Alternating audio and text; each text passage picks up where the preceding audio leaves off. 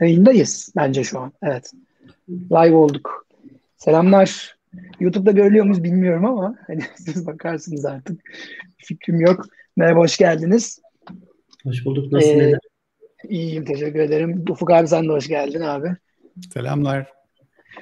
Son dakika Ufuk abiyi de aldık kadroya ve başlıyoruz. Ee, şimdi herkes hoş geldi. Zaten şu an çok kalabalık değiliz galiba. Hatta hiç kalabalık bile olmayabiliriz. Olsun. Önemli değil. Bu yeni çünkü bu yeni bir deneme. Ee, Yakut yaklaşık galiba iki sene falan ya da iki buçuk senelik bir podcast'ti. Ve sanırım bir üç senedir falan da yapmıyoruz. Ee, böyle bir zor oluyor çünkü gerçekten hani Ruby'nin haftalık bir şeyler oldu. Bunu konuş derle bilmem ne yap. Hemen dedik böyle bir canlı yapalım bari nasıl olacak bakalım diye. E, sesli de yapmayalım. E, bakalım YouTube üzerinden canlı yayın yapalım dedim. Benim doğru abi geriden geliyor evet. Benim şey e, benim canlı yayın galiba e, modere ettiğim ilk yayın bu arada. e, bir sorun olur bir şey olursa bilmiyorum hiç yani.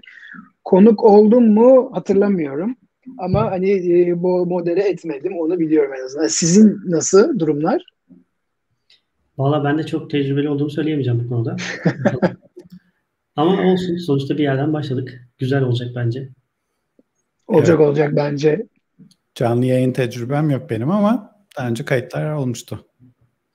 Senin tecrübelerin zaten abi yani böyle bu bayağı olduğu için e, onlar canlı olsaydı güzel olmuş ama e, şey e, RailsConf canlı olmuyor mu? Kayıt gönderiyorsun. Şimdi bu RailsConf biraz değişik olacak. Ee, herkes kayıt gönderiyor. Sadece keynote'lar canlı olacak. Herkesin gönderdiği kayıtlar da e, toplu olarak yayınlanacak konferansa katılan insanlara. Böyle kendi ufak mini YouTube gibi bir şeylerini yapıyorlarmış yani private bir YouTube şey gibi. İşte konferansa katılanlar istedikleri zaman istedikleri videoları izleyebilecekler. Onun için işte aman şuna katıldım da bunu kaçırdım falan gibi şeyler olmayacak diye anlıyorum. Hmm. Ee, konuşmacılar için de işte belli bir question and answer time e, soruları cevaplayacakları slotlar ayarlamışlar. İşte orada sorusu olanlar falan e, sorularını soracaklar. Arkada da Discord üzerinden e, herkes birbirine etkileşime geçecek sanırım. RubyConf'ta Slack kullanıyorlardı. E, herhalde Discord'un daha esnek olacağına karar vermişler ki Discord'a geçtiler.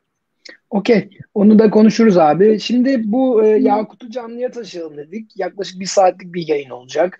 Hani bir saati de geçirmeden böyle baymadan kayıt duracak istendiği zaman dinlenebilir. Zaten paylaşırız sosyal medyada. E, haftalık zaten Yakut'u bilmiyorsanız haftalık Ruby dünyasında olan şeyleri konuşuyoruz, değerlendiriyoruz, öyle sohbet ediyoruz. Yazılım yani illa Ruby değil genelde konuşabiliriz laf lafı açarsa. Devam edeceğiz. Ufuk abi konusu açılmışken e, istersen bir yani gelemiyoruz ne yazık ki dinleyemiyoruz, katılamıyoruz. Şansımızı denedik daha bile çıkmadı ama RailsConf'ta sen senin bir sunumun yer alacak 2021'de biraz bahsetmek ister misin? Yani ben en azından kendim izleyemiyorum o an. Sonradan izleriz. Yani evet sonradan konacak zaten videolar. Bir ay sonra falan koyuyorlar. Ee, aslında ben e, bu çarşamba günü e, akşam oturması e, seansımız var. Ruby Türkiye toplu olarak. Aslında orada e, toplulukla paylaşmak istiyorum eğer öyle bir talep varsa e, videoyu ama şimdi RailsConf organizatörlerine sordum böyle bir paylaşım uygun olur mu diye. Eğer onlardan pozitif bir cevap alırsam e, toplulukla paylaşmak istiyorum erkenden. Değişik bir e, video yapmaya çalıştım. E, hala da üzerinde uğraşıyorum. Yarın akşama kadar süren var. E, inşallah istediğim gibi tamamlayabilirim.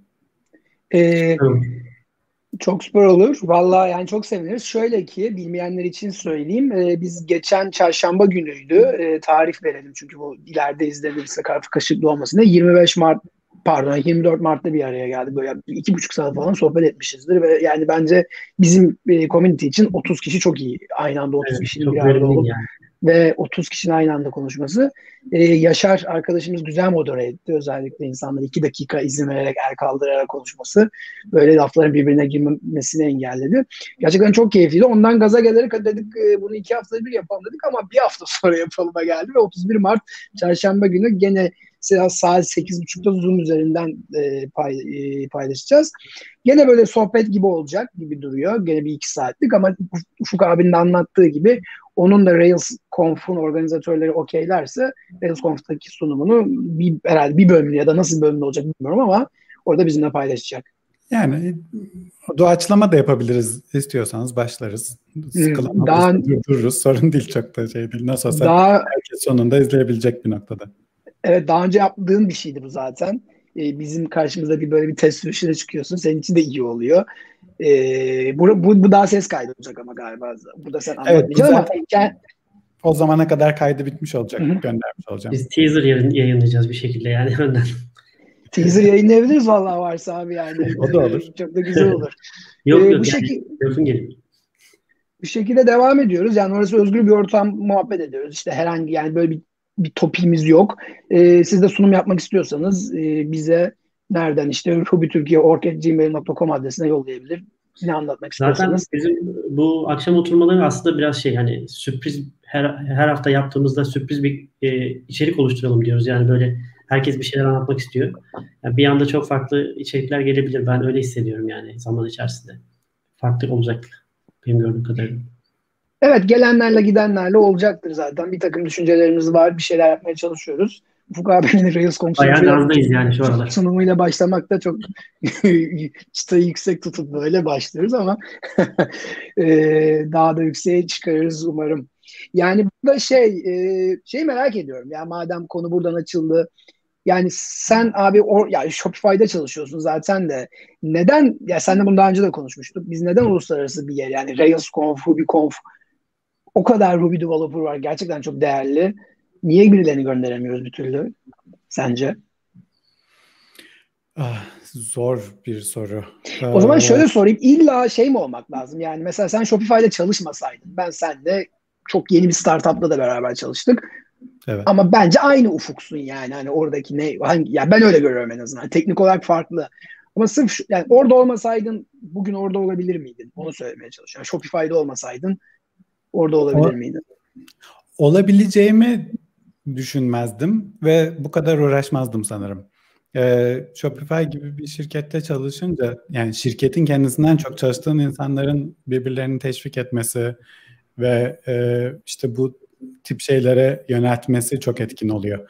Benim lead'im bana mesela bayağı niye konuşamayasın ki yani senin de anlatacak bir sürü şeyin vardır diye e, birebir konuşmalarımızda bayağı telkinde bulunmuştu.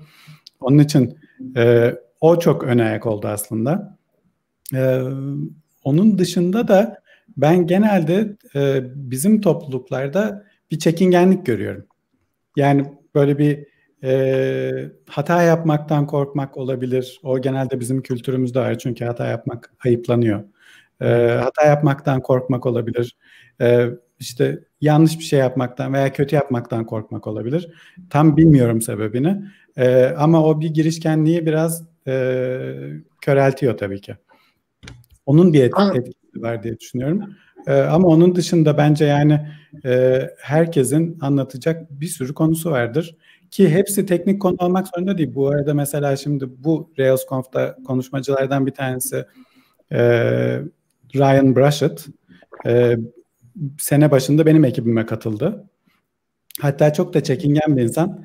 Ben onu çok e, teşvik ettim RailsConf'ta konuşması için. O da konuşabileceğini düşünmüyordu. E, hatta böyle başarısız olacağım korkuları falan vardı. Ben de dedim ki tam da bu konuda konuşabilirsin istiyorsan. Çünkü soft skill'lerle ilgili konuşmalar da e, istiyorlar.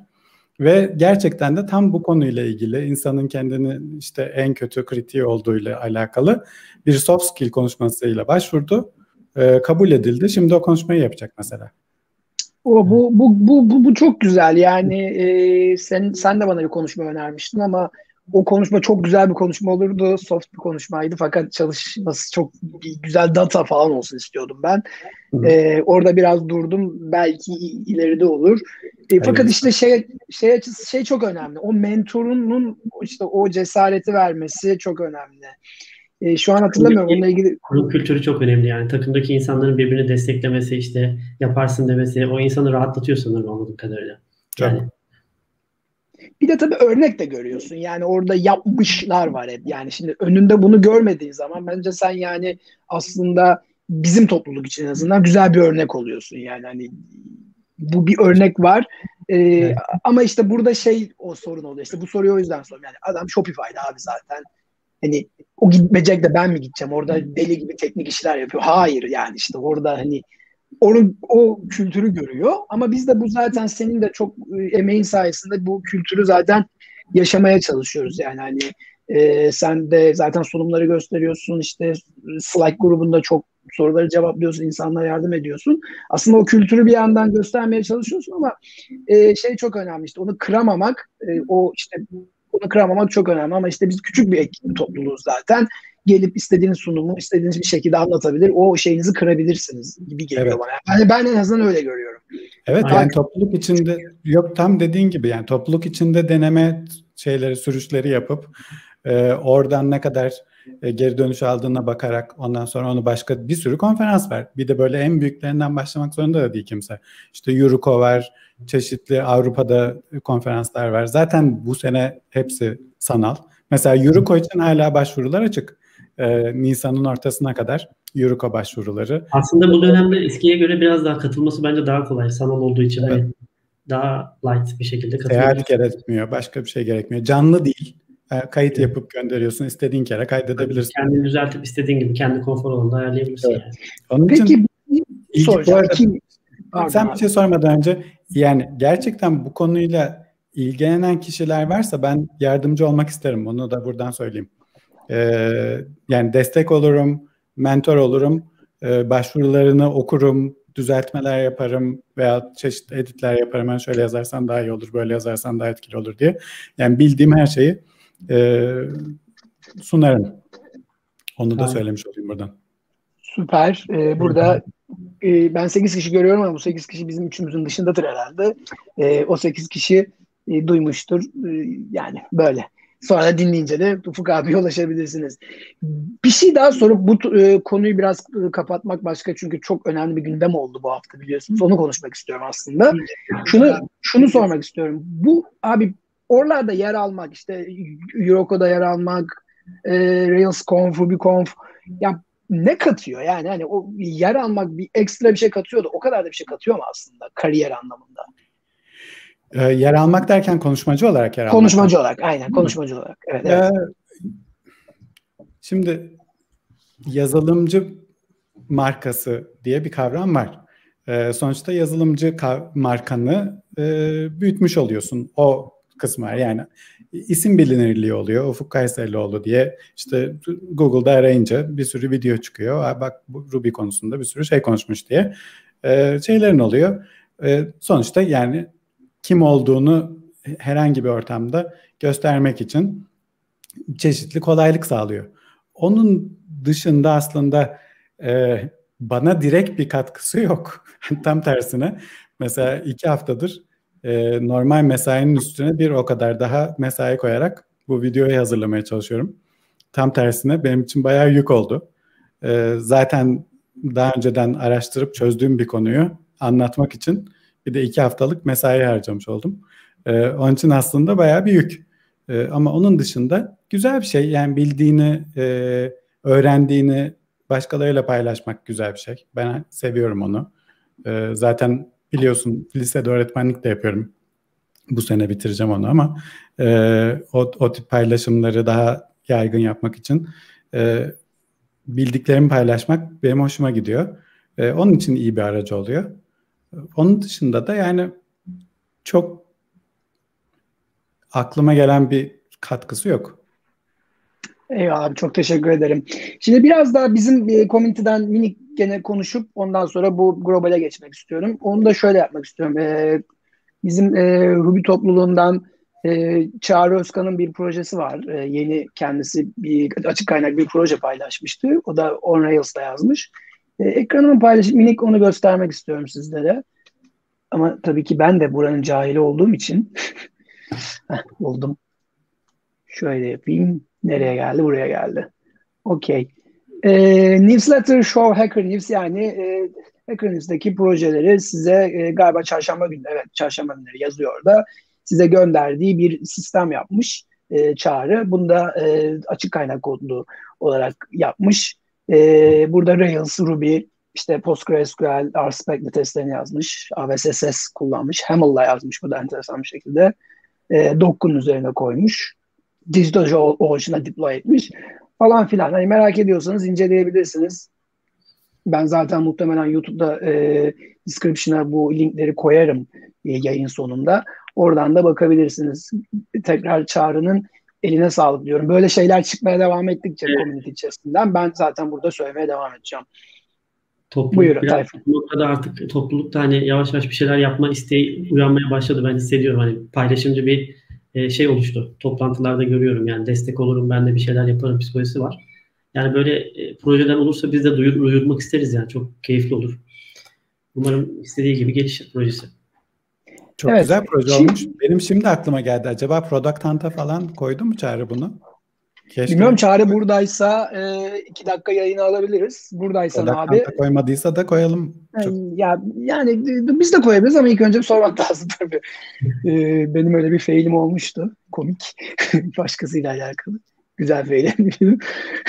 o yüzden e, burada duruyorum birazcık. Çağrı buradaysa hani gelip bir birazcık bahsedebilir bu işten neler yap, nasıl yap diye. Yoksa da önemli değil. Okey. Şimdi gelelim globale. Bu hafta bir e, Ruby dünyası, Rails dünyasına diyelim daha doğrusu. E, ilginç, ya bence ilginç yani bir an yaşandı ve hepimiz bu işten ekmek kazanıyoruz ve bir ne oluyor dedik. E, işte ben SaaS bir projede çalışıyorum, Ufuk abi de SaaS projede çalışıyor, Tayfun da SaaS proje yapıyor ama tabii gerçekten ben bu lisans olaylarının SaaS'la alakasını çok iyi bilmiyordum. E, kısacası şöyle oldu e, bilmeyenler için söyleyeyim. Rails'ın e, Action e, ben söyleyemedim özür dilerim. Efendim Active Storage e, kütüphanesi yani Ruby Gem'i kullandığı Gem'in içerisindeki başka bir Gem, My Magic adlı bir Gem. E, bir e, öncesini bilmiyorum. Bir anda e, lisans değiştirip var olan versiyonunu da Ruby Gems org'dan yani public aslında bulunan Ruby Gems'in çekildiği yerden kaldırdı. Tabii böyle yapınca e, siz projenizi bundle ettiğinizde yeniden e, çalıştırmaya yani yeniden build ettiğinizde bundle çektiğinde e, cemleri uzaktaki repolardan çekemedi bulamadı çünkü ve gitti. Onun yerine ne koyacağız diye böyle bir iki gün falan insanlar birbirine girdi. E, bu, bu konu hakkında minik düşünceleriniz var mı? Ben bir şey soracağım burada. Yani bu e, ben hemen ne düşündüm? Şunu düşündüm. Bu open source falan çok güzel şeyler de biri çıkıp böyle bir şey yapabiliyor. Yani bunların hiç bir yerde yazılı bir kuralı bir şey yok. Bu çok rahat ya yapılabiliyor mu böyle? Evet, güzel soru. Yani olabiliyor. Yani şimdi oldu işte diyorsunuz değil mi? Yani, oldu yani. Ama, şimdi e, bu tabi yazılımla alakalı bir şey değil, hukukla alakalı bir şey. Evet. E, sonuçta hukuksal bir şeyden bahsediyoruz. Zaten e, cemlerin yank edilmesinin sebebi de hukuksal bir e, tehdit demeyeyim de e, yani bir lisans e, sorunu olduğu bildirildiği zaman tek yapabileceği şey eski versiyonları e, yank etmek oldu e, yazılımcının. Çünkü farkında olarak veya olmayarak bilmiyorum e, GPL olarak lisanslanmış bir dosyayı alıp işleyip ondan Ruby kodu üret, üretmiş ve ondan da bir gem üretmiş. Ama e, kaynak GPL lisanslı olduğu için e, üretilen Ruby kodu da GPL lisanslı oluyor. Çünkü GPL lisansındaki work, work şeyine giriyor. E, o zaman aslında e, Ruby kodunu da GPL lisansıyla yayınlaması gerekiyordu ama gitmiş kendisi MIT lisansı koymuş. O şekilde yayınlamış. Sonra bu fark edilince de Tabii eski versiyonlar aslında lisans ihlali yapmış durumda. Onun için çekmek zorundaydı. Yani yaptığı doğru. Çok e, sorun yarattı. Ama şöyle bir sorun var. Bir lisansla sen başlıyorsun ve e, lisans değiştirmeye karar veriyorsun. Bunu önceden söylemen gerekmiyor mu? Yani bu böyle pat, ya zaten söyledi ciddiye mi almalılar? Nasıl oldu oradaki hikayeyi bilmiyorum. Lisans yani, değiştirme değil. Eski lisansını zaten o şekilde koyma hakkı yokmuş. Yan, hmm. Yani yanlış bir şey yapmış. E, sonradan evet. durumu fark edince ya ben bunu böyle yapmamalıydım deyip e, direkt kaldırıyor yani aslında bir nevi. E, sonuçta MIT olması gerekiyordu. MIT yani GPL olması gereken şeyi MIT yapmış aslında.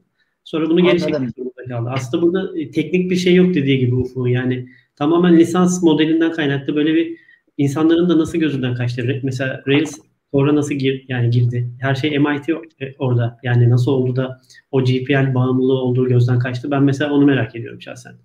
E, yani, işte asıl çünkü asıl kaynak kod yok ortada. O kaynaktan yaratılan bir Ruby kodu falan var. Evet. İşte orada da o tepedeki GPL lisansı yok oluyor falan gibi. Benim anladığım şey o. Ee, biraz farkında olmadan öyle evet. bir şey olmuş. Ee, ama yani bu şey gibi farkında olmadan başkasının kitabının aynısını yazarsan ve işte onun yazdığını farkında olmadan. unutursan yani o, o durumda olacak bir şey değil de tabii yazılımda olabiliyor. İşte bir dosyadan başka dosya üretiyorsun bilgisayar üretiyor. Ee, e, farkında değilsen onun lisansını koymayı unutursan e, kitapta da başına gelir aynı şey. E, bütün eski kitapları da toplatman gerekir basıl, basılmış bütün kitapları da toplatman gerekir. Burada işin dramatik olan kısmı şey yani Cem'in e, Ruby Gems'ten kalkması aslında dramatik hale getiriyor bence olayı. İşte deploy'lar evet, patlıyor aynen. falan. CI sistemler göçüyor gibi falan da bir sıkıntı var. Yani asıl problem orada ama Allah'tan hemen işte ekosistem düzeltti yani. Başka neydi? Mark, Markel diye bir ceme mi geçtiler? Öyle bir şey yaptılar yani. O da galiba vardı. Ee, galiba bir anda onu da hayata geçirdiler ha, ve evet. içeri aldılar hemen ama e, bence çok iyi oldu ya. Yani çok hızlı gel geldiler. Yani ben belki bir iki gün daha sürer diyordum ama ikinci günde iş hallettiler yani. Üçüncü, dördüncü güne gitmedi yani topluluk, hemen. Topluluk canlı zaten hızlı yani. Hemen çözdüler evet. yani. 6-1-3-1 mi çıkıldı? 6-1-3-4 6-1-3-1 çıktı galiba. Hani öyle bir şey olsa gerek yanlış hatırlamıyorsam. Bugün o 5'i de yayınladılar. 5 ile alakalı bir şeyler de çıktı. Orayı toparladılar. İşte zaten problem şey yani hep o oraya nasıl geldi aslında. Yani tamam lisansta değişmiş olabilir, kaldırabilirsin ama ilk başında o orada nasıl başladı? Rails bunu içeri aldı. Binlerce web sitesi bir akşamda böyle bir anda gidiverdi. Ve şey çok kötü oldu onlar sabah oldu bize akşam oldu. Yani akşam çalışan deploy alan biri iş karıştı orada işte hani sabah olsa orada işte olsan okeydi. Amerika'ya göre olduğu için iş biraz tersine döndü. Ee, akşam fark ettik biz de yani hani işlerin şey olduğunu. Twitter'da da çok güzel şeyler dolaşıyor. Caps'ler dolaşıyor bu Süveyş kanalında. E, evet. hani tıkanıyor falan ya. Aynı aynı çok benziyor yani. Çok iyi denk gelmiş. Onun da zamanlaması da çok manidar yani. Tam Her şeye kullanıyorlar. Aynı zamanda denk geldi falan çok hakikaten unutulmayacak bir olay bence. Peki e, benzer şeyler olabilir mi? Ne düşünüyorsunuz? Yani mesela bu gibi şeyleri e, mahal vermemek için siz bir yazılım yazıyorken neye dikkat etmek gerekir? Bu ve buna benzer şeyler diyelim. Yani bu dependency'ler bizim hayatımızda biraz zorluk çıkardığı kesin artık da nasıl bir defense ben atlayabilir miyim bu konuya? Daha önceki sunumlarda da söylemiştim. Vanilya, e, vanilyalı kullanacaksın abi yani. Vanilya, vanilya Rails. Yani sade, az, az fazla cam kullanmayacaksın. Yani mümkün mertebe yani aşırı cam bağımlılığı iyi bir şey değil. Benim e, geçmişte biz zaten Rails'a ilk başladığımızda çok cam meraklısı oluyorsun biliyorsun bu işlere başladığında ama zaman içinde cam sayısını azaltma ihtiyacı hissediyorsun. Yani bu camle yapabileceğin bir şeyi aslında kendin Rails'la veya o işte Rails'ın core kütüphaneleriyle yapabileceğini veya Ruby ile yapabileceğini fark ettikçe aslında bence problem azalıyor. Yani burada ne kadar az cam kullanırsan başın o kadar az ağrır deyip ben toplayayım konuyu bence. Yani benim başım düşüncem o şekilde. Evet. Burada ama bir de başka bir konu var. Tekrar e, hatırlatayım. Teknik bir konu olsa aslında evet. e, MindMagic'in Git reposunu gösterip e, oradan evet, da Gem evet. kullanabilirdin. İlla Hı. Ruby Gems'ten kullanmak zorunda değilsin. E, Gem file'ını değiştirip şey yapabilirsin. Ama o zaman onun lisansı değiştiği için GPL bir kod kullanmış oluyorsun. Onu yapmak istiyor musun? Şimdi Senin lisansın sıkıntı ekliyor otomatikman zaten. İşte evet. bu, bu bu yani tamamen işte zaten hani bunu biz bilmek zorunda mıyız ama yani hani bir de o işin o boyutu da geliyor. Evet. Öyle şeyler çıkıyor yani. Zorunluluk yani zorundasın şeyse tırnak içindeki bir zorunluluktan bahsediyorum aslında. Yani zorunluluktan kastım. Düşünmek zorunda mısın? Çünkü sen bir framework kullanıyorsun bir yerde ve bunları bir yerde atıyorsun kafandan aslında. Çünkü ticari bir yazılım yapıyorsun. Sen işine bakmaya Bundan sonra artık mesela kod review ekipleri veya bir projelerde kod review yapılırken işte bir yeni bir kütüphane kurulduğunda kodun çalışmasından ziyade önce hangi e, gibi bakmaya başlayacaklar. Bence böyle bir farkındalık yarattı bence bu olay. Çok önemli bir konu zaten. yani bu kadar evet çok çok önemli bir konu. Yani ben SaaS'ta işin bu kadar yani çok daha tırnak için önemli olmadığını bilmiyordum mesela. Bir an endişelendim ne yapacağız falan Tabii. diye. Ve birçok bir, bir insan da bilmiyormuş. Biz hani Slay kanalı da coştu zaten. Sağ olsunlar. Türkiye bir Türkiye'de böyle bir ayaklandı orada. Ee, direkt tabii Ufuk abiye de geldi onlar. Shopify şu bu olunca büyük şirket. O, yani siz ne yaptınız abi? Yani bir, bir orada da bir böyle bir şey oldu mu?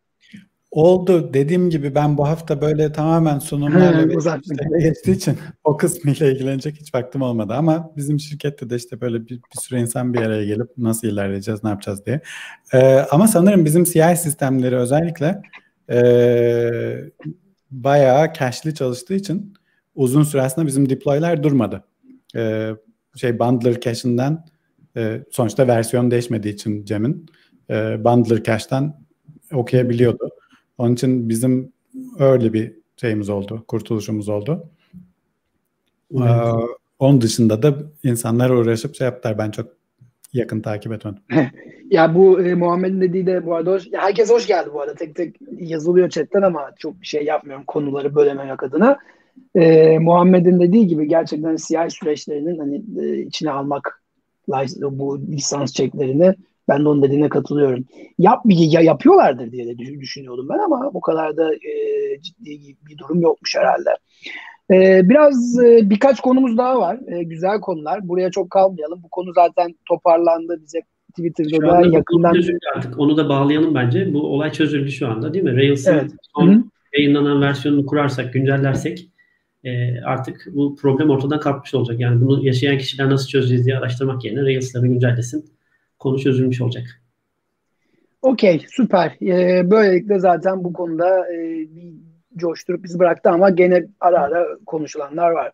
Şimdi e, başka bir e, bambaşka bir konuya girmek istiyorum izninizle. Burada çok fazla kalamayacağım çünkü bu konunun uzmanı arkadaş şu an aramızda yok. Bugün burada olacaktı ama son dakika işi çıktı Serdar.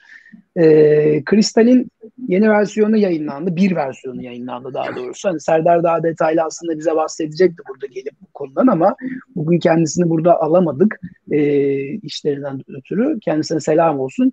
Belki kendisine ilerleyen günlerde bir sunum bile isteyebiliriz. Ya dedikleri şu e, en güzel olan Windows supportunun gelmesi aslında geliyor olması şu an onun üzerinde çalışıyor olmaları ve e, ARM işte şeylerinde e, platformlarında daha çalışır bir şekilde gelip e, geliyor olması aslında böylelikle işte mobilde falan da galiba hani kristal kodunu derleyebilecek olmaları deniyor. E, burada çok fazla bilgim olmadığı için aslında yani sizin varsa konuşmak istediğiniz bir şey konuşabiliriz. Ben sadece Ama, bir ekleme yapayım. Yani geçen tabii abi buyurun.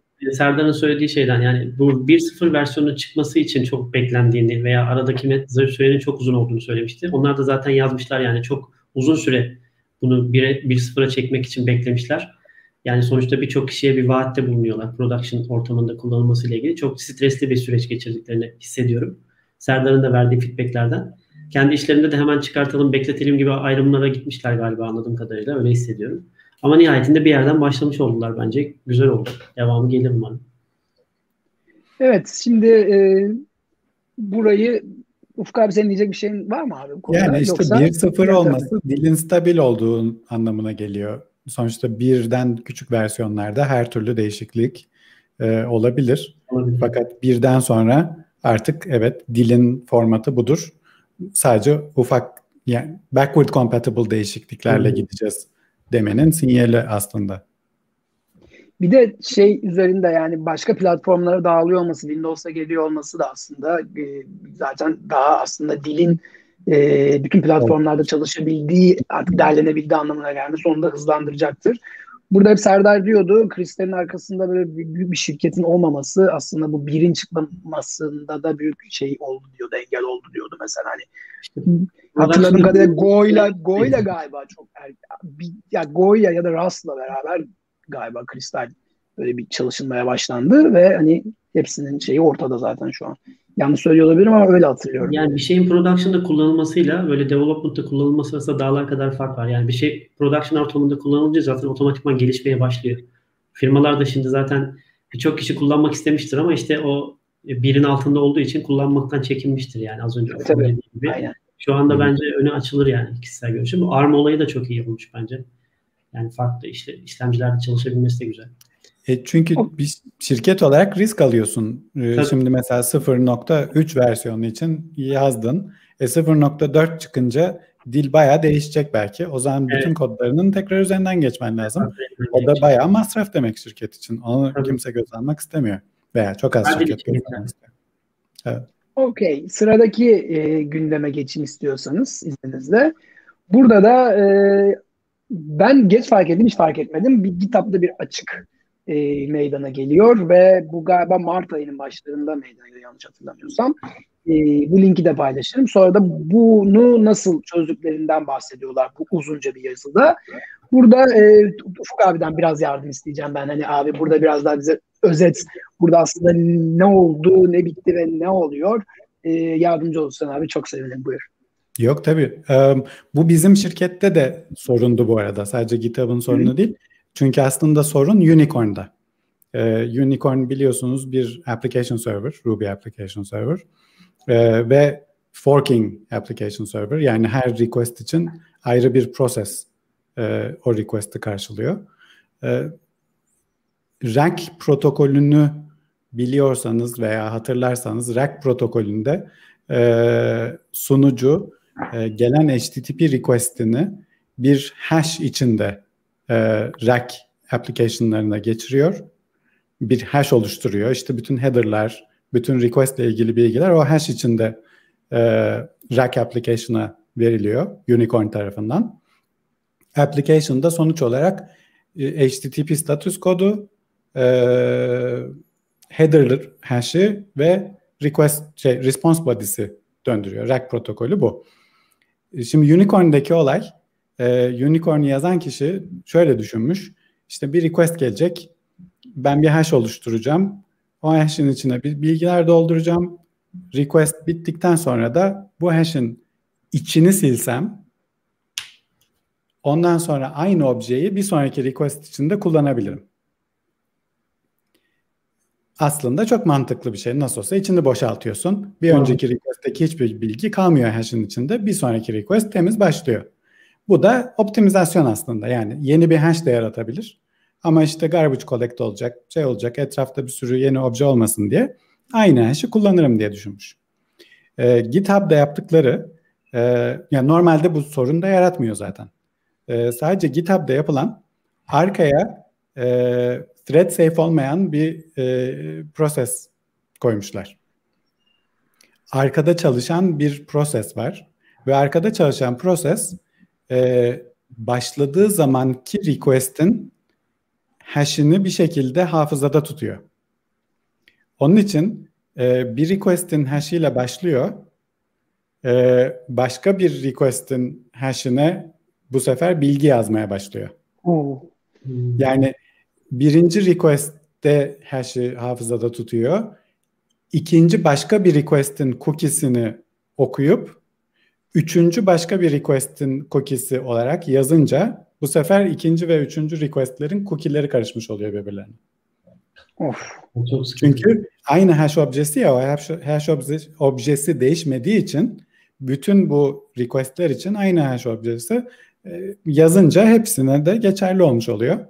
İçini boşaltmak yetmiyor çünkü arkada başka bir thread var. Aslında onun bir tane şeması da var. Onu bu Hemen göstereyim. Gösterirsen. Aş- aşağıda şurada. Ha, burada. Bu tepedeki şey işte o exception report dedikleri background thread. Ee, bu birinci request'teki yaratılan hash o background thread tarafından ikinci adımda e, kopyası tutuluyor. Daha doğrusu referansı tutuluyor. Kopyası demeyeyim. Ondan sonra ikinci request'teki cookie o dört numaralı adımda arkadaki thread tarafından okunuyor. Yedinci adımda da üçüncü bir request'in cookie'si olarak aynı hash'e kaydediliyor. Sonuç olarak olan şey üçüncü request'teki kişi birden ikinci request'teki kişinin authentication'ıyla session'a devam ediyor. E, zaten şikayetler de öyle gelmeye başlamış. Birisi demiş ki yani ben giriyorum GitHub'a başkasının bilgileri çıkıyor karşıma ve başkasının resmi bilmem repoları falan çıkıyor.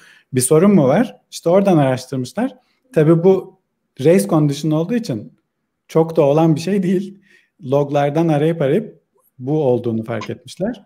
Fix'i de çok basit. Unicorn'da basit bir fix. Hash'i boşaltmak yerine hash'i yok edip tekrar yaratıyorsun. düzeliyor. Ama zaten asıl sorun o background thread'deki paralellikten kaynaklanıyor. Peki bunun bir ortaya çıkması için yoğun bir istek mi alınması gerekiyor? Yani daha böyle gene unicorn kullanırsınız ama e, siteniz o kadar trafiği yoktur. Ee, evet çünkü bu arkadaki background thread'in okumasıyla yazması arasında request değişmiş olması lazım. Aynen. Çok milisaniyeler bazında bir olay değil mi? Yani evet. küçük. Hı-hı. Onun için çok yoğun olduğunda bunun olma ihtimali çok yüksek tabii. Çok yüksek derken yine çok düşük de bunu görme ihtimalin çok yüksek herhangi bir ama bu kadar yüksek trafik alan bir yerde bunun gözden kaçması garip değil mi ya? Ben orada bir şey mi kaçırdım acaba? Nasıl, ama nasıl anlayacaklar ki? Yani bilmiyorum. Anlayamazlar ki bunu. Yani cookie'nin değiştiğini loglayacak falan bir sistem olması lazım ki loglarında varmış belli. Loglardan dönüp bakınca bulabilmişler. Biraz uğraşmışlar ama galiba ya bunun evet. için. Yani okuduğum kadarıyla öyle anladım ben de. Ee, Valla çok güzel anlattın abi gerçekten böyle e, bayağı bir bence güzel oldu. Siz bunu yaşıyor mu? Biz de ya yaşadık mı dedin? Yani yoksa... sonuçta Shopify de unicorn kullanan bir şirket olduğu için bizde de olma ihtimali olabilir diye GitHub aslında bizimle de paylaştı bu şeyi bulduktan sonra. Bizdeki hmm. security ekibiyle onlar yakın çalışıyorlar. Bizdeki security ekibine de patch'i e, vermişler buldukları zaman. Onun için biz de erkenden patch etmiştik unicorn'u biz böyle bir şeyin raporunu almadık. Büyük ihtimal bizde benzer bir background thread falan olmadığı için e, yaşamış olmamız ihtimalimiz yok. E, fakat yine biz de unicorn kullandığımız için bir gün yaşayabileceğimiz bir sorun olduğundan dolayı bizim security ekibi hızlı davranıp bizim unicorn'u patch etmişti. Piyango GitHub'a çıkmış yani. evet aynen öyle. Şimdi böyle cart diye konuyu değiştiriyorum. E, diyecek, ekleyecek bir şeyiniz yoksa izninizle. E, burada şimdi e, diğer konuğumun uzmanlık alanına giriyor bu da. E, ben e, son bir haftadır e, Reactive Web Applications konusundaki Rails'ın yaklaşımına e, biraz kafayı taktım. Yaklaşık iki buçuk sene yakındır single patch application'la uğraşıyor. Uğraştığım için belki biraz özledim. Ve gerçekten Rails 6'da e, bu konuda bayağı bir çalışma oldu. Takip edenleriniz belki biliyordur. E, zaten burada şimdi Tayfun da bu konuda çok çalıştıkları ve kendisi de profesyonel olarak kullandıkları için bize zaten bahseder. E, bu yazıda da aslında Rails'ta artık UGS yani unobstructed galiba JavaScript deniyordu. Söyleyemedim İngilizcesini. Ee, varken bunun yerine stimulus diye işte geliyor ve nasıl bu işler yapılıyor live preview'lar. Onlardan e, bahsediyor bu, bu yazıda ama e, biz bu yazın özelinde aslında biraz daha böyle e, Tayfun'la hani aslında nedir ve yani nereye gidiyor biraz bunu konuşacağız. Evet, aslında bu yazı bizim bu konuyu açmamız için bahanemiz oldu yani bir nevi. evet illa Tayfun konuşun diye. Haberin kaynağı bu değil aslında ama hazır konuşmak ihtiyacımızı buradan giderelim diye. Yani şimdi Reactive Rails olayı son dönemlerde gerçekten çok duyulan bir şey. Ee, aslında e, Rails ekosistemi bunu duyurmadan önce daha önce Stimulus Reflex diye bir Action Cable üzerinden e, bu işlemleri yapan bir kütüphane duyurulmuştu. İşte aslında Stimulus JS çıktıktan sonra bunlar başlıyor. Öyle söyleyeyim ben size. Ee, normalde bunlar vanilla JavaScript ile yapıyorlardı. Kendi Vue.js kütüphaneleri vardı. Rails'ın içinde olan bir şey. Rails'ın Vue.js kütüphanesi nedir derseniz Rails'ın içindeki aslında JavaScript e, kodunun azalmasını sağlayacak. Yani daha az kod. Yani şöyle söyleyeyim. Rails'çıların kafasında genelde şey var. Nasıl bir şeyi JavaScript yazmadan yaparım. Hep bu bilinçaltıyla hareket ediyorlar. O data attribütleri kullanıyorlar işte e, server'dan JS, ERB döndürüyorlar ama Ruby yazıyorlar içine. Yani server side'da kalmak istiyorlar her platformda. Rails Vue.js de aslında e, biraz bunu destekleyen bir kütüphane. İşte biz bir forma tıkladığımızda formun Ajax isteği yapmasını sağlayan aslında Rails Vue.js yani form form with diye kullandığımızda default Rails Vue.js bu formun e, Ajax isteği yapmasını sağlıyor. Zaten Rails Vue.js'in içine baktığınızda Rails.ajax diye bir kütüphane var. İşte form eventlerini takip ediyor, submit eventlerini takip ediyor. Mesela link to'ya data remove true diyorsunuz. O da çok tekniğe girmek istemiyorum ama yani bütün o Ajax'la ilgili veya e, JavaScript ile ilgili gördüğünüz mesela data confirmation'lar, disable bitler hep Rails UJS'den geliyordu bugüne kadar. Neyse sonra bu Reactive JS olayları ve Action e, Cable'la beraber bu Stimulus Reflex çıktıktan sonra E, orada Stimulus Framework'ünü zaten anlattık daha önce çok biliyorsunuz. Yani HTML'deki bir kodu yorumlamaya yarayan bir framework. E, bu e, Stimulus'la beraber aslında e, işin özünde şu var. E, response'ları niye HTTP'den döndürüyoruz biz her zaman? Niye e, e, şey, WebSocket'i kullanmıyoruz? Yani sayfa içindeki update'ler için WebSocket de kullanılabilir olayı aslında bu işin özünde. Anlatabiliyor muyum? Yani eskiden klasik mantık nedir? İsteği atarsın, serverdan cevap gelir. O gelen cevabı JavaScript ile yakalarsın, HTML'i manipüle edersin. Yani HTTP üzerinden olan bir şey. Ama artık e, istekler HTTP ile gidiyor. E, response HTTP'den üretilen response aslında HTTP'den üretilmiyor. Mesela e, soketten üretiliyor. Soket buradan event'i fırlatıp soket üzerinden gene sayfanın üzerindeki o an connect olan kullanıcı veya kullanıcıların DOM manipülasyonları yapılıyor. Yani reactive JavaScript reactive Rails olayının aslında özündeki şey bu. Bunu umarım anlatabilmişimdir. Yani kısa vadede anlatması zor bir şey. Ee, tam işte bu dönemlerde bu stimulusla beraber e, re, refleks yani stimulus refleksle beraber e, yaygınlaşırken e, Rails ekibi yani Hey servisiyle beraber aslında şey Hotwire'ı duyurdular yani. Günün sonunda bir bakıyorsun aslında onlar da benzer bir kafada e, ilerlemişler. Orada da yine Turbo Stream diye bir kavram var. Tamamen yine Action Cable üzerinden e, partial update yapmaya yarıyor. Tabii TurboLinks kütüphanesi çok yıllardır değişti. Yani TurboLinks 3, 3'ten 5'e atladı işte. Şimdi Turbo oldu. Sürekli değişen bir şey ama özünde hep mantık aynı. Yani sayfanın aralarındaki geçişlerde bütün HTML'i baştan sona yüklemek yerine işte e, belirli parçaları güncelleme kafasıyla ilerlenen bir şey. Çok da böyle detaya girmeden buradaki anlatılan şey de şu. Biz mesela bir e, örnekte mesela biraz aşağıya kaydır istersen Ender. Yukarıda mesela bir içerik yazıyorsun. Onun içeriğini e, server'a gönderip e, onu formatlayıp aşağıda bir output üretmen lazım. Mesela bu örnekte. Bunu klasik mantıkla nasıl yaparsın Rails UGS ile?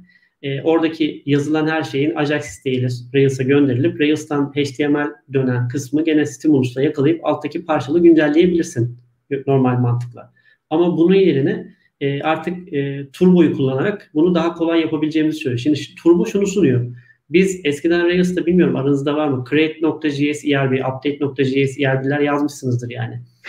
Hani response'da eğer e, sen request'e accept header'larında ben JavaScript istiyor, istiyorum diyorsan Rails sana JavaScript döndürüyor. Browser'da gelen JavaScript'i direkt çalıştırıyor aslında. Terminalden yazmışsın gibi. Mantık bu.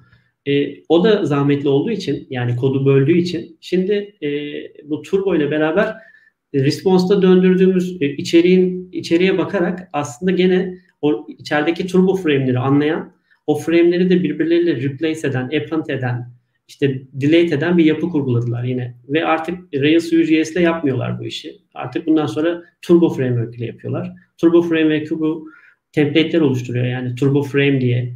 Onun mesela mantık şu. Siz bir sayfanın içine bir div koyuyorsunuz. Onu diyorsunuz ki bu Turbo Frame'dir. ID'si işte X'tir. O frame'in içine bir e, link koyduğunuzda o link o frame'in içine sarmalandığında otomatikman Ajax isteği atıyor. Öyle söyleyeyim ben size. Eskiden mesela data turbo data e, e, data remove true diyorduk. Artık dememize gerek kalmadı. O link sarmalandığı anda e, Ajax isteğini atıyor. Karşı tarafta e, response'da sen yine aynı frame'i döndürdüğünde yani response'un içerisindeki e, HTML'i de o frame'le aynı ID'de sarmaladığında e, Turbo bunu yakalayıp ha diyor az önceki bana istek yapan frame dönüşteki frame'i al e, bunlar birbiriyle match oldu. Ben burayı update edeceğim. Yani bu bunu bunlar yer değiştirecek. Mantığı anlatabildim mi bilmiyorum. Biraz zor bir yani kısa vadede anlatması zor ama özündeki durum bu. E, bu klasik Ajax HTTP request response mantığıyla çalışan kısmı. Bir de bunun işte stream mantığı var. Stream'de de yine aynı frame'lerin ID'leri var. Sen isteği atıyorsun. Bu sefer e, yani bunların turbo eski, şöyle söyleyeyim action cable yazmak biraz Rails'ta aslında kolay gibi geliyor ama e, günün sonunda biraz uğraştırıyor tamam mı? Yani bir tane backend'te channel yaratıyorsun. Onu JavaScript'le yakalaman lazım. Server'dan stream ediyorsun. Onu JavaScript'le alıyorsun. işte mesajları dinliyorsun falan filan. Bu muhabbetler biraz uzatıyor işi. Şimdi artık şu anda artık e, server'daki streamleri yakalamak için de Rails'ın kendi build'in e, yani Ruby helper'ları var yani. İşte form helper'ları gibi helper'ları var. Gene Ruby koduyla bunları yapabilecek bir hale geliyorsun. Çok uzatmayayım. Sabaha kadar e, övebilirim yani. E, zaman kısıtlı. umarım dinleyicilere bir fikir vermiştir diye düşünüyorum. E, zaten e, sözümde var yani orta vadede böyle bir etkinlikte yapacağım. Böyle bir daha evet. detaylı bir şey. Ama ben şöyle söyleyeyim. Rails kullanan kişiler e, yani camiada single page application geliştirme ve server side render diye böyle bu dönemde bir trend yani ikiye ayrılmaya başladı. Yani birçok farklı framework'te bunları artık desteklemeye başladı. Mesela e, sanırım e, Live LiveView, e, Phoenix Framework'ın LiveView diye bir şeyi var. Mesela Laravel'ciler yapmaya başladılar, Elixir'ciler yapmaya başladılar. Hatta bu Hotwire şu anda standalone çalışıyor. Bu yani, e, Turbo'yu galiba e, Laravel falan da kullanmaya başladı. Bu Turbo Links'i yani şey evet. yanlış hatırlamıyorsam yani oradan Aynen çıkarıp kendileri de öyle bir şeyler yapmaya başladı. Standalone yani. bir şey sonuçta forklamaya başladı yani farklı e, şey Django'cular forkladı. İşte Ha, evet, okey. Öğrenciler forkladı. Güzel bir şey yani farklı dillerden kabul görmesi güzel çünkü insanların artık hani gerçekten ben hep bunu söylüyorum. JavaScript yazmaktan insanlar yoruldu yani hani uygulamalarda aşırı bir JavaScript bağımlılığı oluşmaya başladı. Ben sek- sektörde şöyle güzellikler daha olacağını düşünüyorum. Rails 7 özelinde Webpacker yakın zamanda gideceğini düşünüyorum şahsen. Zaten bunun sinyallerini veriyorlar. İşte bu import map'lerin tarayıcılar tarafından desteklenmeye başladıktan sonra özellikle bu işte e, import toolsetlere yani JavaScript paketleyici araçlara çok ihtiyaç kalmayacağını düşünüyorum. Gene e, asset pipeline'a döneceğiz. Asset pipeline'a döndükten sonra yine eski yani klasik 2000'li yıllara doğru geri dönüş var yani ben öyle söyleyeyim. Orada da server side render zaten yıldız stardı. E, yani JSON döndürmek iyi güzel gibi geliyor kulağa ama günün sonunda karmaşa yaratan bir şey benim gördüğüm. Yani web uygulaması geliştirirken yani bir web mikroservisleri konuştururken değil yani bir browser'a bir şey gönderip alırken den bahsediyorum. Karışmasın yani aradaki şey. Ee, evet söyleyeceklerim bu kadar. Çok teşekkür ederim yani Hakim Bey gibi söyleyeceklerim bu kadar. Benim savunmamda bu. Hadi bakalım diye. Valla çok güzel oldu zaten. Yani. On, e, zaten 12 dakikamız kaldı. E, şey çok komiktir. Şimdi Rails'ın ilk çıktığında YouTube'da da var. 15 ee, dakikada blog işte engine yazma hani blog engine demiş diye çekiyor da blog yazma işte blog yazıyorsunuz 15 dakikada scaffold'da. Şimdi şey çok dönüyor. 9 dakikada chat uygulaması yazma diye böyle. Twitter klonu yapma hani e, şey çalışan one page gibi çalışan gösteren. Ya gerçekten ben bu ikisini görünce biraz e, şey yaptım. Ee, ben bu syntax olayları beni çok rahatsız ediyor. Yani işte stimulus öğrenmen gerekiyor. Oradan işte refleks geldi, bilmem ne oldu, şu oldu, bu oldu. Bir an kafam çorba oldu. Ee, böyle biraz izleyince ya yapılmışını görünce ve anlatmaya başlayınca Tayfun da o geldin sen kıvama demeye başladı zaten. Reaktör ben çok bir çay veriyorum ellere. Üç ay. Yok. Üç ay içinde ee, Değişik. Ya bunlar bunlar bunlar araçlar. Bunlar güzel şeyler. Bunlar bizim sevdiğimiz kütüphanelerin yaptıkları şeyler olduğu için insanların hoşuna gidiyor. Yani başkası der ki ya bunu da şu böyle yapıyor abi yani 10 yıl önce yapıldı bu zaten diyebilir. Ya Çok önemli değil. Biz orada onu yarıştırmıyoruz. Biz burada bizim kullandığımız, hani sevdiğimiz kütüphane bunu yapıyor ve hoşumuza gidiyor bir yerde tabii, yani. Tabii. yani yoksa Burada Amerika yeniden bir şey yapmıyor. Mutlu böyle. olmak yani, üretken olmak, evet. mutlu olmak. Bir de hani şey ben şöyle bu yorumları yaparken diğer tarafı görmemiş birisi olarak yapmıyorum. Ben single page application yazdım yani full JavaScript'te yazdım. Server'dan JSON handle ettim falan filan. Yani yoruyor insanı gerçekten. Hani şimdi şöyle yazılımcılıkta şöyle bir şey vardı değil mi Ufuk? Yani mesela bir şeyi yaparsın, yorulursun. Sonra yani çok ter dökersin. Sonra gelecekte bir şey gelir. Kullanmaya başlarsın. O, yani senin hayatını çok kolaylaştırınca bir duygusal bağ oluşur aranda yani. Ben şimdi tabii fanatik yapmıyorum ama yani gerçekten aklın yolu bir yani öyle söyleyeyim ben. Yani buradaki olay aklın yolu bir bence. E, yani sonuçta sen o sayfanın içindeki bir yere update edeceksin tamam mı? Yani böyle e, dolaşıp durmana gerek yok yani bir sürü kütüphanelerin, bir sürü state'lerin içinde kaybolmana gerek yok yani. Basit düşün diyor adam yani. Al güncelle diyor falan. Öyle söyleyeyim. Özünde biraz e, basit düşünmek var bu işin. Yani Rails'ın kendi felsefesinde olan bir şey. Onun temelleri de aslında böyle bayağı 10 yıl öncesine falan dayanıyor. Bu PJAX diye bir şey vardı. Partial. PJAX. Evet. İşte o şeyde kitapta birisi sanırım. Kitapta başlamıştı evet. E, o PJAX yapıyor aslında hala. Yani Turbo'nun evet. yaptığı da o Tabii, ID ile o parçayı alıp içine koymak. Turbo'nun zaten ee, temeli PJAX'e dayanan bir şey. E, o PJAX'i alıp işte o, o felsefenin üzerine artık modernleştirdiler. Ama şeyi hiç kaçırmıyorlar ipin ucunu. Yani bu hani kontrolden çıkacak bir JavaScript, devasa bir JavaScript şeyine dönüştürmüyorlar. Yani o basit tutmaya çalışıyorlar. Ee, Ender bak oradaki checkbox'u check et. Şimdi başka sayfaya git. O checkbox değişmeyecek. Hı hı. Hmm, burada kalıyor tabii aynen. Çünkü bu, partial update yapıyor sayfada. Aynen. Bu evet. Turbo Links de zaten böyle çıktı ya. Dörtte geldi herhalde hatırlamıyorsam. Ya sayfanın bir yeri değişiyormuş ama diğer tarafı değişmiyormuş falan. Hani say gidip gelip ya böyle bir uuu falan oldu. Yani en azından 2013 senesi falan yanlış hatırlamıyorsam bu olayda. Aslında uzun zamandır böyle çıktığında bir şey bu yani değil mi? Yani evet evet Turbo Links var çok. Şey. Pardon. History, buyurun sesler üst üste bindi. History state yani hani JavaScript e, tarayıcının sayfalar arasındaki gezinirken ön belleğe evet. aldığı şeyleri biz aslında burada yani normalde yapıyoruz bunu farkında olmadan son kullanıcı olarak. Sitede gezindikçe zaten sayfa hızlanmaya başlıyor. Yani tarayıcı bunu yönetiyor. Bu felsefe bunun üzerine kurulmuş bir şey aslında. Turbo da tamamen o cache'leri yönetiyor. Her zaman söylediğim şey oydu benim. Ee, Beni orada tek rahatsız eden şu an e, WebSocket kullanıyor olmak. O bence benim anladığım web'in ruhuna ters. Çünkü benim için web HTML, JavaScript veya CSS değil HTTP aslında. Evet. Onun için e, sanırım yani WebSocket kullanmadan HTTP 1 HTTP 1.1 ile yapmak neredeyse imkansız veya çok Zaten zor. ben de lafı tam ama HTTP 2 ve 3 yaygınlaşırsa sanırım onları da HTTP'nin içinde yapabiliyor olacağız. Zaten HTTP 2, 3 onun zeminini oluşturan bir şeyler sanırım değil mi bu? Yani tabii ben çok hakim değilim. İkide de aslında olması gerekiyordu da bir türlü yaygınlaşmadı o. Evet. Ee, yani o da çok heyecanlandırıyor. Daha protokol. Bu e, WebSocket UDP üzerinden çalışıyor değil mi? E, TCP üzerinden çalışıyor. TCP port, evet. Evet. TC, yani WebSocket TCP'den mi çalışıyor? Yani şey TCP. 3 HTTP nereden çalışıyor? Zaten HTTP çalışıyor. HTTP 3 ha senin UDP dediğin o HTTP 3 yani, UDP. HTTP 3 UDP'ye gelecek için WebSocket işi olacak diye ben hep şey düşündüm hani orada olabilir aslında bu işler. Aslında orada, sana, Orada UTP seçmelerinin sebebi TCP'nin sorunlarından kurtulmak için. Hmm. Biraz, biraz burada hani tam bilgiye hakim değilim ama biraz asenkron hale getirme, ge, gelmeye başlayacak artık değil mi HTTP zaman itibariyle? Ben öyle yorumluyorum yani. Yani HTTP 2'de aslında server side push'ların falan geliyor olması gerekiyordu. Ee, yani server'ın client bir şey istemeden client'a bilgi göndermesi falan gibi şeyler olacaktı aslında. Evet. Ee, yeterince kullanılamadı onlar. O kısmını ben de çok iyi bilmiyorum neden kullanılamadı.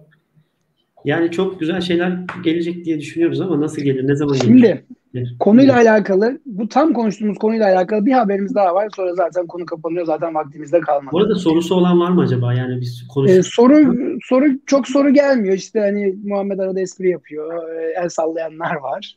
Ee, bir de Fatih e, Fatih Taş hani örnekleri paylaşacak mısınız bu linkleri demiş. Evet daha önce de demiştim e, videonun description açıklama tarafı şeyine koyacağım bu haftaki konu konuştuğumuz konuların linklerini. Şimdi burada bir de böyle bir mevzu var. E, Action Cable Singling and Web RTC diye. Aslında Tayfun biraz bahsetti detaylı. E, yani Action Cable'da olabilecek yerine hani Web RTC üzerinden de bu işleri yapabilirsiniz'e getiriyor bu konu olarak. Tayfun minicik e, gene Biraz toparlayıp detay verir misin abi? Tamam, Burada yani da... Anladığım kadarıyla tabii sonuçta e, yorumluyorum, anladığımı anlatmaya çalışıyorum. E, eklemeler veya düzeltmeler yapabilirsiniz. Yani buradaki şey benim mantık şunu söylüyor. E, Action Cable'a çok yüklenmeyin.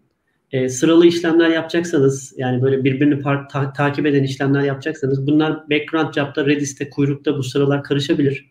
Yani sen bu e, yani anlık haberleşmelerde ve çok özellikle yakın yakın mesafede yani mesela signalleşme Hani bir şey yani handshake'ler falan var ya onlarda falan o action cable'da işler karışıyor tamam mı? Yani doğası gereği öyle kurgulanmamış. Sen o, o kafayla action cable'ı kullanıp bir uygulama yapmaya başlarsan biraz e, uygulama zaman içinde yükü görünce saçmalayabilir. Araya başka şeyler girebilir diyor. Burada diyor çok abartma action cable'ı. E, bak diyor WebRTC diye de bir şey var diyor. Yani bu da benzer bir mantık. Sen client'ların birbirleriyle olan şeylerini server'a Bunları yükleme. Bunları birbirleriyle konuştur ve partisi üzerinden. Yani aslında biraz Action Cable da kullan ve partisiyi de kullan. Dağıt diyor yani. Benim yorumladığım bu, anladığım bu. E, dolayısıyla e, mesela buradaki örnekte klasik e, işte Action Cable'la yaparsa ne olmuş? Biraz aşağıya doğru inersen bak orada mesajların sıraları karışmış. İşte 1, 3, 5, 2, 4 diye gitmiş. E, aslında yukarıda olması gereken şey aşağıya düşmüş. Ve bunu aslında e, iki farklı şeye ayırın diyor. Yani e, worker'a ayırın diyor. E, veya bazılarını WebRTC üzerinden kullanmaya çalışın diyor. Biraz özünde bu var yani. Bunun hani her zaman e, Action Cable'la yani ben soket kullanayım, arka plana atayım, client'e güncelleyeyim, her şey anlık hareket ederden ziyade biraz web partisinin de burada e, bu problemleri giderebileceğini anlatan bir makale. Yani web partisinde de güzel hani PubSub olayı, soket kanal açma vesaire hani şu anki kullandığımız teknoloji de zaten mesela web partisi ne kadar eş zamanlı olduğunu görüyoruz. Server'ı ilk bindirmiyor şu andaki şey mesela. En önemlisi o yani. Bizim kendi aramızda bir e, haberleşme sağlıyor. Tabii server'a hiç yük binmiyor demek doğru olmaz. Server belirli şeyleri yönetiyor yine yani bu kişilerin e, web partisi protokolüne çok hakim değilim ama yani e, server'ın da yaptığı şeyler var ama işin büyük kısmı client'a çözülebiliyor. Ve buradaki makalenin özünde anlatılan şeyler bunlarla ilgili. Yani özetlemek gerekirse Action Cable'la web partisiyi birlikte kullanarak daha efektif çözümler yaşayabilirsiniz. Yani özellikle Action Cable'da böyle problemler yaşıyorsanız web partisiyi düşünebilirsiniz diye düşünüyorum. Web RTC'yi de senden iyi bilen olmaz. Sonuçta sinyalleşme deyince telefon sistemleri geliyor aklıma. O evet. gelince Orada bizim or- ortaklar yani Volkan e, Onur o daha yoğun çalışıyor ama onlarla da aslında konuşuyoruz bu konuyu. Ya enteresandır. Yakın zamanda da biz hani proje ismi paylaşmayayım ama hem Action Cable'la hem Web ile beraber yani böyle bir e, görüntülü uygulama yaptık. Tamamen bu dedi ya bu makale yoktu o zaman. Tamamen bu dediğim kafayla yani işte insanları web partisiyle alalım, Action Cable'la birbirlerine haber verelim. İşte hani bu birbirleriyle çarpıştırma olayı çok güzel oluyor yani. Yani bir yere takılıp kalmamak lazım özünde. Anlatabiliyor muyum? Evet. Yani web partisi o, güzel teknoloji günün sonunda. O, aslında telefon protokollerinde de çok şey vardı. SIP falan insanlar tabii, tabii. biraz bakınsalar çok iyi olur. Çok güzel Bayağı, şeyler var. Çok, çok derin bir alan orası da yani. SIP protokolü derin bir alan yani. Evet. Şu galiba eski telefonculardandır bu arada. E, Tayfun sen biliyor musun bilmiyorum da. bir ara konuşursunuz. Vallahi ben daha çok H323 ile uğraşmıştım SIP'ten çok ama evet. E, Erlang falan tecrüben oldu mu hiç? O zaman Erlang yoktu. Ha, vardı vardı. Erlang. Yok, Erlang. onunla olmadı. Yok, hayır. Tamam, ayrıca ben bu konuyla ilgili sana Okey. Ee, çok güzel sohbet oldu. 2-3 ee, dakika. Ben kapatmadan bir şey söyleyebilir miyim? Organizatörlerden biraz önce cevap aldım. Hiç sorun değil. İstediğiniz gibi paylaşabilirsiniz diye şey yaptılar. Çok güzel. İstiyorsanız tamam. çarşamba günü benim konuşmayı izleyebiliriz. Okey. E, 31 Mart Çarşamba günü e, bizim akşam oturma, üçüncü akşam oturmamızda Avrupa Türkiye'nin saat 8.30'da Zoom'dan olacak. Komüniteden ulaşabilirsiniz. Ben linki zaten Twitter'dan ulaşabilirsiniz. Gene koyarım bölüm notlarına. Ne anlatacaksın abi? İstersen minicik onun spoilerını ver. Alttan Burada... müzik görelim dur. Alttan müzik. ya sonradan dinlendiğinde garip oluyor aslında. Şimdi canlı yayın ama bu yayın uçsa okey ama biri bunu gidip 15 Doğru. Nisan'da dinleyebilir. O zaman enteresan oluyor. Çok yani şey değil. Şu an güzel ama o zaman garip oluyor. Haklısın. Ee, aslında e, iş yerinde e, yaklaşık toplamda iki ayımı alan bir bug e, tecrübem oldu. E, onu anlatacağım. Bir gün e, çalışırken e, bizim şirkette birisi bir revert PR açmış. İki satırlık bir PR. E, eklenen bir e, sorbe e, signature'ını kaldıran bizim shop modeli en büyük modelimiz. Shop modelinden bir signature kaldırınca pardon signature ekleyince 100 milisaniyelik requestler 100, 250 milisaniye olmaya başlamış. %150 yavaşlamış requestler.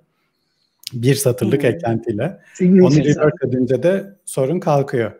Oradan başlayan ve sonunda hmm. Ruby'de bir fix yapmayla biten bir macera var. İşte Sorbe, Rails, ve Ruby katmanlarında bayağı vakit geçirdim.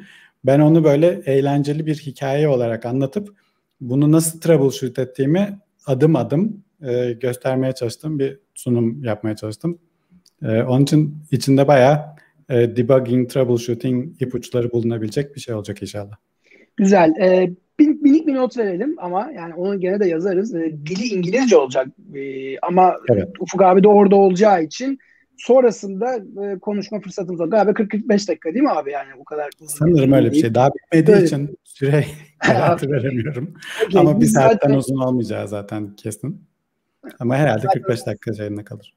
Slotumuz 2 saat. E, o gün yani sana bir şey sonrasında da soru cevap yaparsak zaten o gün öyle devam eder. Ama yani İngilizce olacak bir çevirme ya da bir altyazı gibi bir şey olmayacağını biliyorum.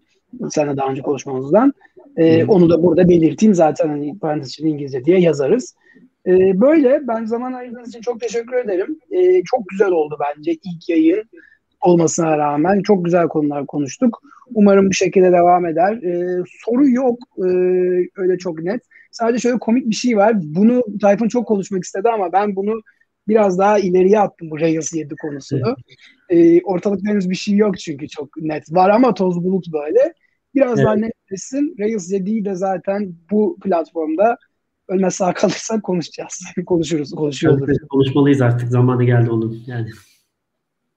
Okey. O zaman herkese çok teşekkür ediyorum. Ee, dinlediğiniz için çok teşekkürler. Başka bir bölümde gö- görüşmek üzere. Hoşçakalın. Teşekkürler. Bay bay. Bay bay. İyi akşamlar.